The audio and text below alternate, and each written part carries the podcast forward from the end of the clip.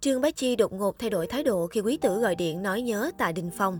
Ly hôn từ năm 2011, trải qua 10 năm với nhiều thăng trầm và 1001 thị phi, Trương Bá Chi và Tạ Đình Phong vẫn luôn là hai nhân vật thu hút sự quan tâm của công chúng. Có lẽ điều ràng buộc duy nhất của cặp đôi ở thời điểm này chính là hai đứa con Lucas và Quintus.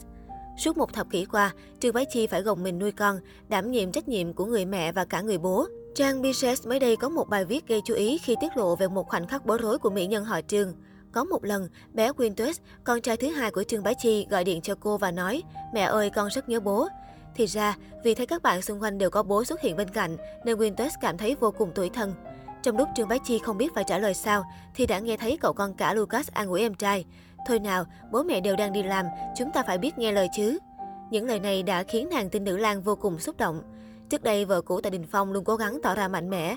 Tuy nhiên, sau khi nghe bé Lucas nói vậy, nữ diễn viên thực sự cảm thấy tan chảy, phá bỏ hàng rào tâm lý bấy lâu nay. Trang Bises bình luận rằng, suy cho cùng, Trương Bá Chi rất khó có thể bù đắp được tình phụ tử. Dù có chuyện gì xảy ra đi chăng nữa, những đứa trẻ đều vô tội. Rất may mắn rằng Lucas và Winters đều là những đứa trẻ hiểu chuyện và ngoan ngoãn.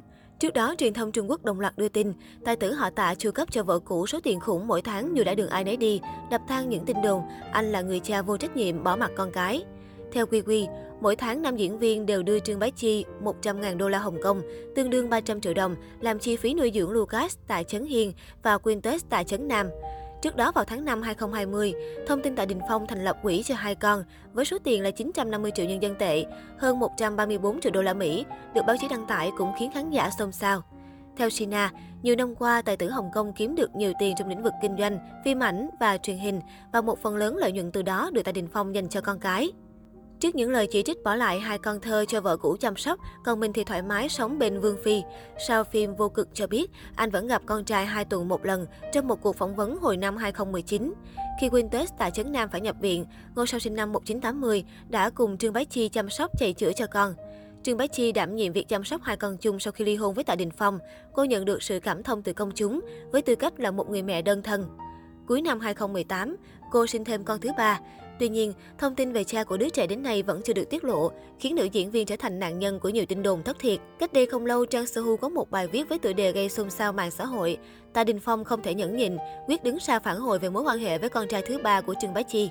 Bài viết có đề cập đến vấn đề tài tử họ tạ tới nhà vợ cũ ở lại 4 ngày trời vì lý do con bị ốm.